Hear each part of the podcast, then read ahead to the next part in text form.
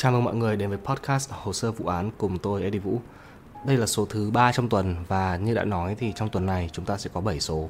Và kể từ tuần sau thì chúng ta sẽ quay trở lại lịch, đó là mỗi số vào thứ tư hàng tuần.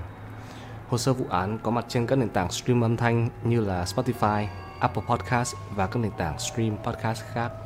Đừng quên đánh giá chương trình, like, share, comment và đăng ký để không bỏ lỡ số tiếp theo. Các bạn có thể liên lạc với podcast qua địa chỉ email là hồ sơ vụ án podcast a.gmail.com và các vấn đề cá nhân khác thì có thể liên lạc qua địa chỉ email là eddievooofficial.gmail.com Còn bây giờ thì chúng ta sẽ tới với câu chuyện của ngày hôm nay. Ngày hôm nay chúng ta sẽ nói tới Pedro Alonso Lopez. Pedro Alonso Lopez còn được biết tới với cái tên là con quỷ vùng Maldives. Pedro được sinh ra vào ngày 8 tháng 10 năm 1948 ở Colombia. Mẹ của Pedro là Benilda, là một gái mại dâm và bố của Pedro là Mirador Reese. Mirador đã ngoại tình cùng với mẹ của ờ, uh, Pedro. Bố của Pedro bị bắn chết 6 tháng trước khi mà Pedro được sinh ra. Pedro là con thứ 7 trong gia đình có 13 người con. Và theo lời mẹ của Pedro thì Benilda là một người mẹ rất là yêu chiều con cái. Nhưng mà theo lời của Pedro thì Benilda là một người rất là ác độc, bạo hành, đánh đập con cái. Ngay từ bé thì Pedro đã phải chứng kiến mẹ mình quan hệ tình dục với những người đàn ông lạ mặt. Và ngoài những người tử tế ra thì có những người còn đánh đập, chửi bới và hành hung mẹ của Pedro ngay trước mặt của Pedro. Chính vì vậy thì khả năng cao là Petro đã nhầm lẫn giữa tình cảm, tình dục và tình yêu. Khi mà Petro lên 8 tuổi thì bị mẹ của mình bắt quả tang khi đang sàm sỡ em gái của mình. Và Benilda đã đuổi uh, Petro ra khỏi nhà. Khi đang lang thang một mình thì Petro gặp phải một tên biến thái. Tên biến thái này dụ dỗ Petro và nói rằng mình sẽ cho cậu bé uh, đồ ăn nóng và một cái giường ấm vì còn bé tuổi nên Petro đã tin người này và kẻ biến thái này đã xâm hại tình dục Petro. Sau khi làm podcast được một thời gian thì chúng ta có thể thấy rằng những kẻ tâm thần, những kẻ biến thái, những kẻ giết người hàng loạt thường có những tuổi thơ khá là bất hạnh.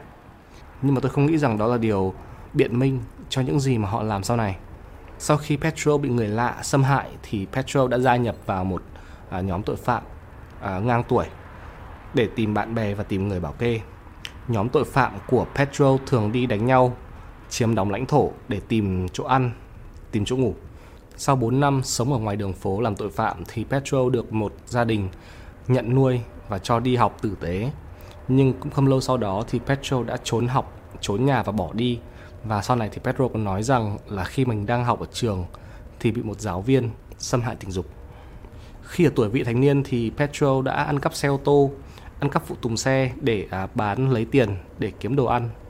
Và vào năm 1949 thì Petro bị bắt và bị kết án tù 7 năm ở uh, Trong khi đang thụ án thì Petro bị ba người bạn tù xâm hại tình dục tập thể. Pedro sau đó làm dao tự chế, đi tìm và giết ba kẻ đã xâm hại tình dục mình. Ngoài ra thì có một vài thông tin nói rằng là có thêm cả kẻ thứ tư nữa nhưng mà được Pedro tha mạng danh tiếng của Pedro ở trong tù khiến mọi tù nhân đều rất là sợ hãi và không ai còn muốn đụng tới Pedro nữa. Năm 1978, Pedro ra tù, nhưng mà từ đây những tội ác thực sự mới chính thức bắt đầu.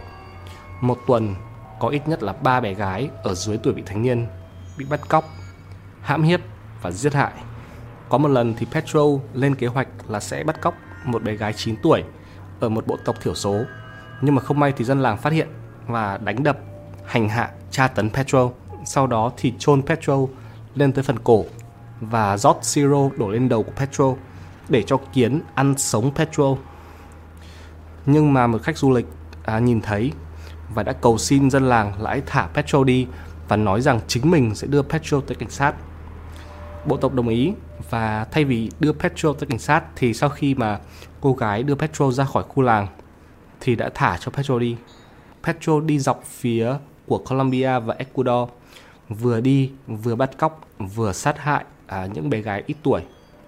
Số nạn nhân của Petro Lopez quá cao và tôi không thể kể được chi tiết tất cả những vụ án và tôi sẽ nói tổng số nạn nhân của Petro ở phía cuối nhưng mà nó quá nhiều.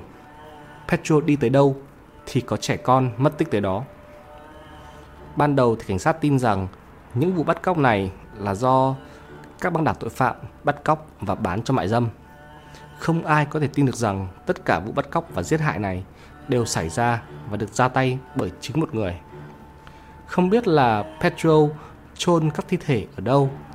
Vài ngày sau đó thì Petro xuất hiện ở Ecuador và có kế hoạch là sẽ bắt cóc và hãm hại một bé gái 12 tuổi. Nhưng mà bị mẹ của cô gái phát hiện. Mọi người xung quanh đều bảo là hãy treo cổ Petro, nhưng Petro luôn nói rằng mình là người vô tội và mình là người tốt cho tới khi cảnh sát xuất hiện bắt giữ và tạm giam Petro thì Petro giữ im lặng và luôn nhận mình là vô tội và nói rằng mình đến từ Colombia và mình là người tốt. Sĩ quan cấp thấp ở trong tù đã đánh đập Petro và khẳng định rằng Petro chính là kẻ bắt cóc và giết hại những cô gái ít tuổi. Nhưng Petro vẫn giữ im lặng. Cảnh sát còn đe dọa rằng nếu như Petro không nhận tội thì sẽ bị tử hình. Petro vẫn nói, mình là người tốt. Viên sĩ quan còn nói rằng mình phải chịu áp lực từ phía cộng đồng và từ phía gia đình của nạn nhân. Không thể tìm ra được ai là kẻ gây án. Và nhờ Petro, hy vọng rằng Petro có thể giúp mình tìm ra kẻ gây án hoặc ít nhất là tìm thi thể của các bé gái.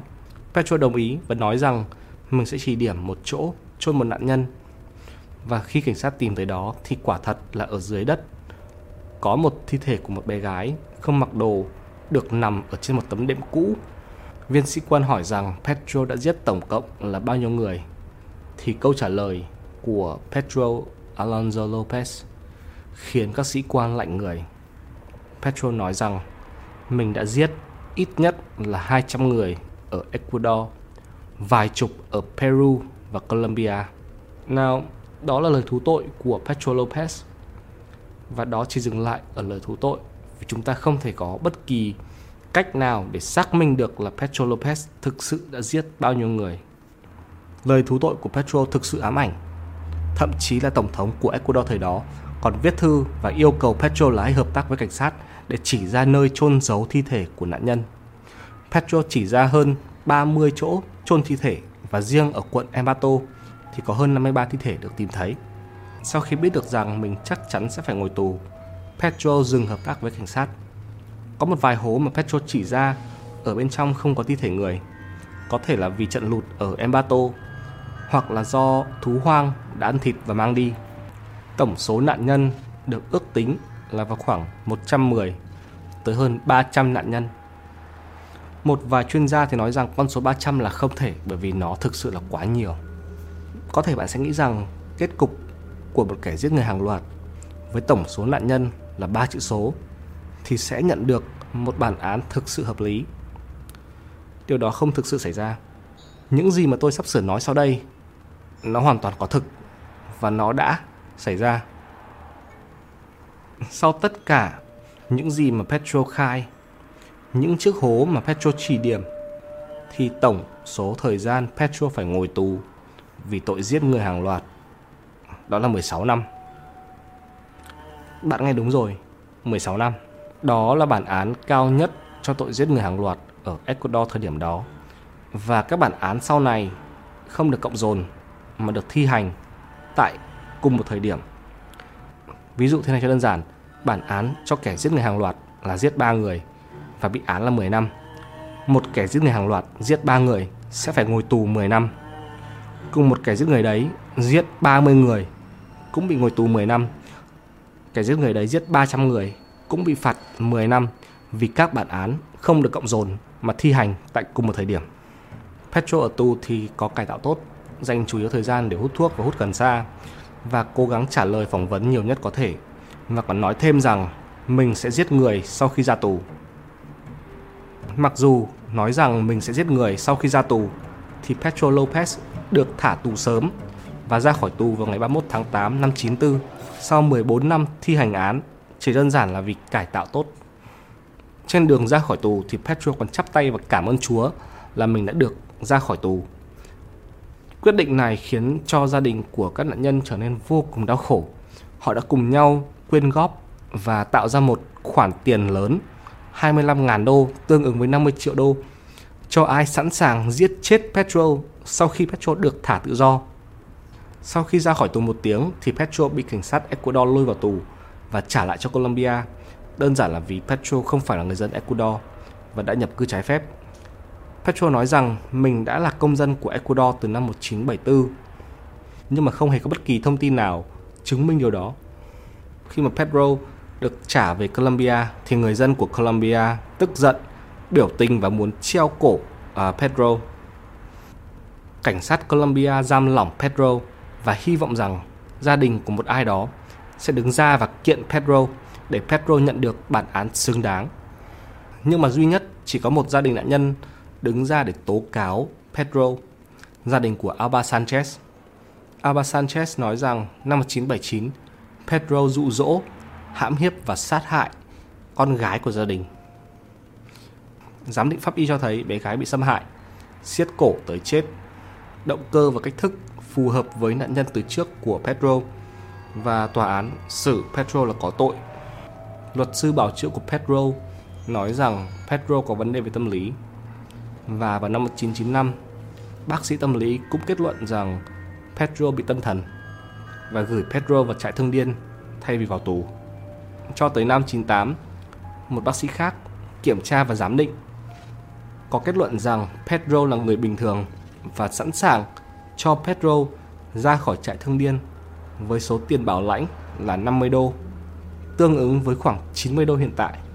Sau khi ra khỏi tù thì Pedro tìm tới nhà mẹ của mình và bảo mẹ của mình là phải quỳ xuống trước sự xuất hiện của mình. Nhưng mà Penel không quỳ và Pedro nói rằng mình cần tiền. Penel nói rằng trong nhà mình chỉ có vài xu lẻ và đưa cho Pedro nói rằng mình rất nghèo và trong nhà chỉ có một cái ghế và một cái giường. Đó là của Pedro. Pedro cầm hai thứ ra khỏi nhà và đứng trước nhà nói rằng ai muốn mua thì hãy đưa tiền đây, nếu không thì tôi sẽ đốt và một người phụ nữ đi ngang qua nghe thấy trả tiền cho Pedro mang hai thứ đi. Và đó là lần cuối cùng mọi người nhìn thấy Pedro. Năm 2002, cảnh sát Colombia liên lạc với Interpol để đưa ra lệnh bắt giữ khẩn cấp với Pedro vì nghi rằng Pedro có liên quan tới một vụ giết người ở El Espanol. Và cho tới giờ thì Pedro Lopez vẫn đang lẩn trốn. Chúng ta không biết được rằng Pedro đã chết hay là chưa chúng ta không biết được rằng có thêm nạn nhân nào khác hay không. Và đó tất cả những gì chúng ta có về vụ án của lần này. Nghe thì có vẻ à, khá là khó tin nhưng mà tất cả những gì tôi vừa mới kể đó hoàn toàn là sự thật. Và tôi thực sự muốn lắng nghe suy nghĩ của các bạn về vụ án này là gì. Hồ sơ vụ án có mặt trên các nền tảng stream âm thanh như là Spotify, Apple Podcast và phiên bản video được chiếu ở trên YouTube các bạn có thể liên lạc với podcast qua địa chỉ email hồ sơ vụ án podcast a gmail.com. Ngoài ra thì có thể liên lạc uh, cá nhân qua địa chỉ email edivuofficial a gmail.com. Tôi là Eddie Vũ, xin chào và hẹn gặp lại.